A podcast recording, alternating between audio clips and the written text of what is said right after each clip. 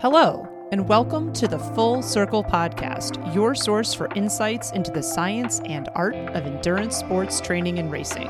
I'm your host, Coach Laura Henry. Today is Coach Tip Tuesday. If answering honestly, when asked what they fear most, endurance athletes will say failure. In the world of endurance sports, failure is often synonymous with quitting, and studies have shown that losing or failing feels twice as bad to us as winning feels good to us. In American culture, both failure and quitting have extremely negative connotations. That being said, after so much time in endurance sports and working with so many endurance athletes, I've seen that failure and quitting are both necessary for breakthrough performances and high levels of achievement. Jedi Master Yoda, the source of most wisdom in the far, far away galaxy of Star Wars, and honestly, a pretty darn good source of wisdom in our galaxy as well, said it best Pass on what you have learned. Strength, mastery, hmm. but weakness, folly, failure also. Yes, failure most of all. The greatest teacher, failure is. In the mountaineering world, failure is not only embraced as part of the sport, but it is planned for. Mountaineers come up with what is known as kill criteria. These are the criteria that outline under what circumstances the decision to quit must be made. In advance of when any decision will need to be made, kill criteria establishes which signals that people might see in the future that signal that they need to quit or change course in essence, they're establishing a firm unless, quote unquote, that will be in play during their attempt to accomplish their task or goal. So, for instance, I will continue towards my goal unless insert kill criteria here. In the mountaineering world, a very clear example of this is when mountaineers seek to summit Mount Everest. If they do not reach the summit by 2 p.m. local time, they must turn around no matter how achingly close they are to the summit itself. This turnaround time kill criteria ensures that the mountaineers have enough time to safely descend to camp. In other words, it ensures that they will live to climb another day. This is actually more important than summiting, no matter how glorious getting to the summit may look or feel. As Annie Duke outlines in her book, Quit The Power of Knowing When to Walk Away, kill criteria are extremely important because it is very, very difficult for people to quit when things are sunny, and it's hard to choose quitting when there is still a chance of success. Quitting on time feels like quitting too early. People will generally only quit when it's no longer a choice, aka when it is the final and only option. What if is a siren song that has beckoned people to injury and extreme cases, death, over the years in endurance sports. Developing kill criteria in advance gives valuable perspective and guidance for those moments when we can be blinded by encountering the question, What if? Alongside that, tunnel vision is something that endurance athletes should be aware of. It is very common for endurance athletes to get so narrowly focused on a specific goal or outcome that they end up overlooking other opportunities and priorities that may exist.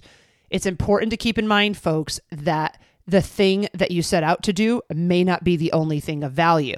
And you may not actually learn what else is of value until you're already en route or on course to the original goal. So it's important to avoid tunnel vision to keep your perspective broad. This combination of what if and tunnel vision has led so many athletes to continue in workouts and races when it wasn't actually prudent to do so.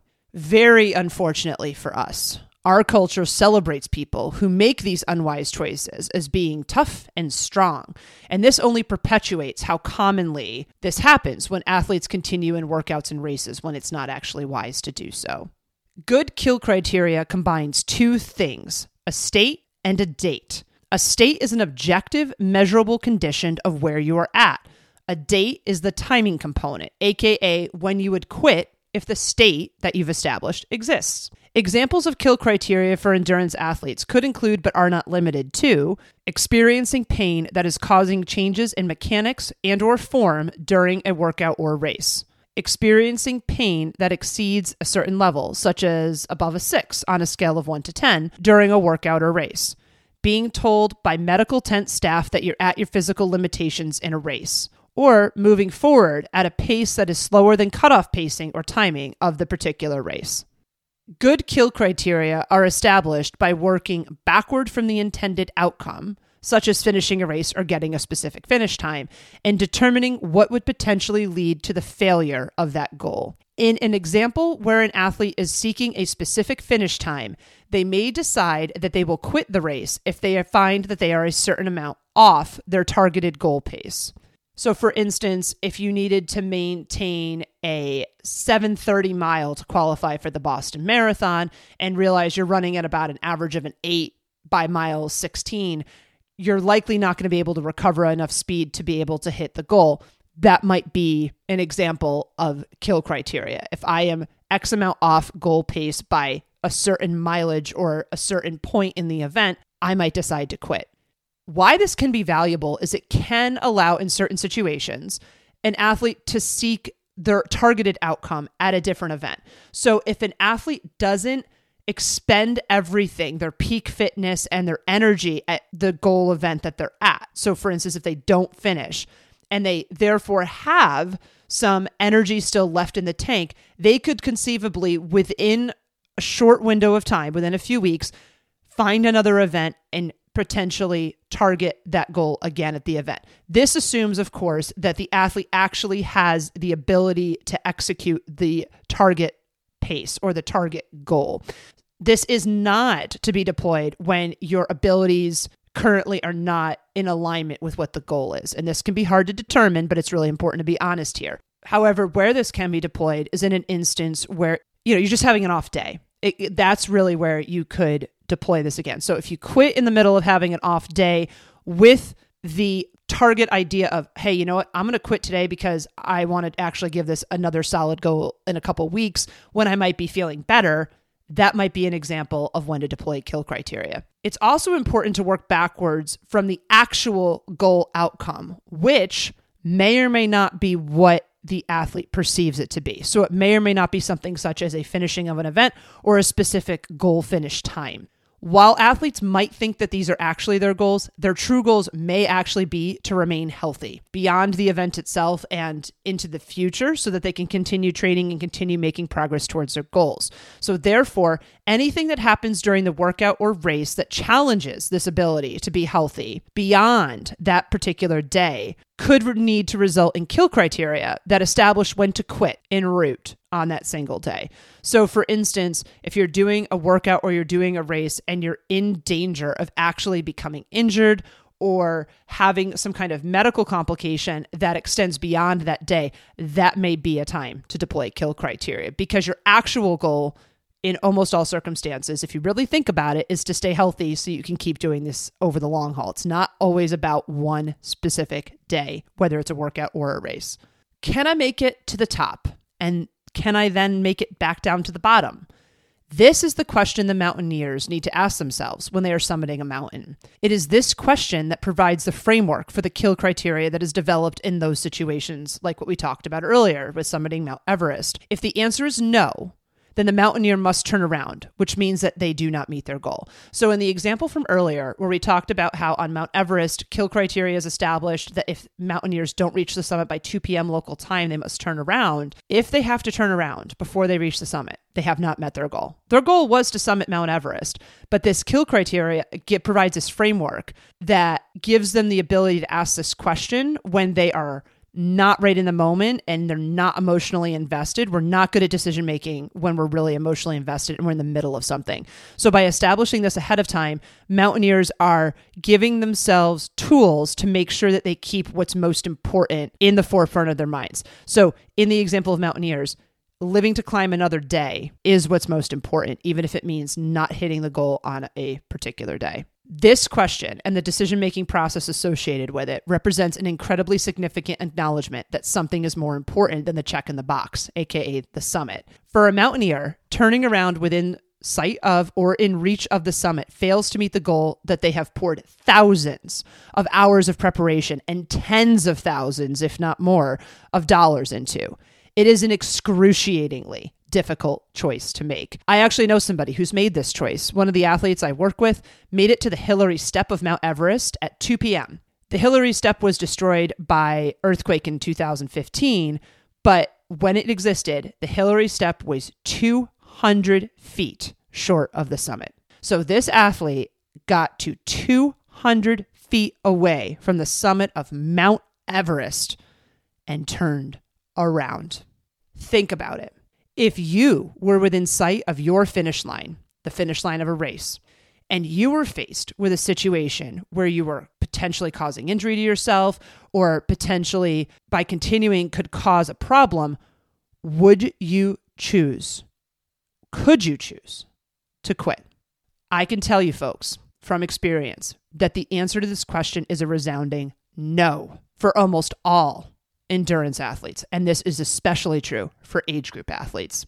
I have been at races where I watched athletes pass out within sight of the finish line. I've actually also seen an athlete go into full cardiac arrest. This means that the athlete died within sight of a finish line. I also was part of the team that attempted to revive that person, but I saw them go into full cardiac arrest. I've also heard countless tales of how athletes were tough and they persevered through pain just to see themselves across a finish line. So, yes, I can say with a very high degree of certainty that most endurance athletes would not choose to quit, even if it was, in fact, the wisest choice. As crazy as it might sound when I'm saying this out loud, given the choice between quitting and an injury or a medical situation, age group athletes almost always choose the injury or medical situation over quitting. Here is what is so harmful and deceptive about this age group athletes don't see or truly acknowledge that this, choosing injury or medical complications, is actually the choice that they're making. They are not saying to themselves, I have two choices finish or attempt to finish with an injury and medical complications, or I can stop and abate the injury or medical complications. They are not saying to themselves, in order to finish, I am going to be injured and unable to do what I love to do for at least four to six weeks after this. And this finish is worth that sacrifice to me. Instead, what they do is frame the choice as an all or nothing because anything other than crossing the finish line, no matter what condition they cross the finish line in, is considered a failure. That being said, finish lines are arbitrary. The finish line of a 5K is considered success if the event is a 5K, but finishing a 5K as part of a half marathon is not considered a success because we didn't cross the finish line of 13.1 miles. We only crossed five kilometers. So remember this, folks finish lines are arbitrary, they morph, they change, and they only have the significance that you place on them. Elite and professional athletes tend to be better at this than age group athletes. They will withdraw from a race, either in advance of the race or mid race, if they see that it's not their day or if the cost of the finish is going to be too high. Elite and professional athletes are able to accurately assess the cost benefit and realize when finishing could be done, but when it would also come at too high of a cost. So, in essence, they're able to say, hey, yeah, I could finish, but doing so, it's too much. Uh, it's not worth it. For them, it's as much of a business decision as it is a personal one. If elite or professional athletes get injured and they are unable to train, race, and perform, they will not get paid.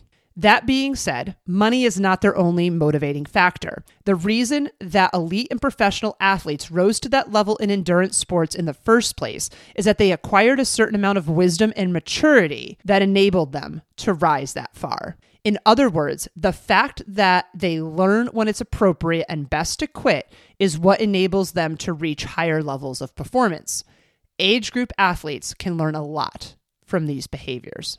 In endurance sports, it's true that the stakes are not life and death the same as they are in mountaineering.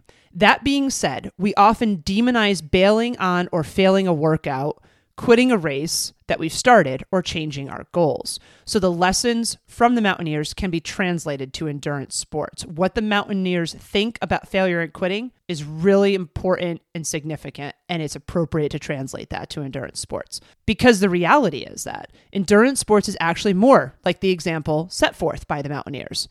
There are so many moments when we need to put our egos aside and say, no matter how much I might wish that this was different, it's just not my day. And some examples of that are if there's a logical reason for quitting, if there's a real potential for an injury, or honestly, if you're under the weather and doing the workout or race is going to dig you into a hole that will set you further back more than it will propel you forward towards your long term goals. Like everything, there's balance here, folks. This isn't a blanket blessing for quitting in all circumstances because the answer is not always to quit. However, because people choose quitting so infrequently, that's why I'm advocating for it here is to at least think about it and possibly think about it differently. Because we can learn from mountaineers about how to make the wise decision in the moment. And sometimes that wise decision is to quit. We really need to reframe our thinking about quitting and failure as a culture but until that larger change happens, change is left up to us as individuals. If you can accept the truth that failing and quitting are part of being an endurance athlete, your long term strategy and effectiveness at achieving the goals you set for yourself will be significantly enhanced. Embrace this. See failure and quitting for the great teachers that they are and allow them to help propel you to great success. That was another episode of the Full Circle Podcast. Subscribe to the Full Circle Podcast wherever you listen to your favorite podcasts. If you like what you listen to, please be sure to leave us a rating and review, as this goes a long way in helping us reach others. The thoughts and opinions expressed on the Full Circle podcast are those of the individual. As always, we love to hear from you and we value your feedback please send us an email at podcast at fullcircleendurance.com or visit us at fullcircleendurance.com backslash podcast. To find training plans, see what other coaching services we offer, or to join our community, please visit fullcircleendurance.com. I'm Coach Laura Henry. Thanks for listening.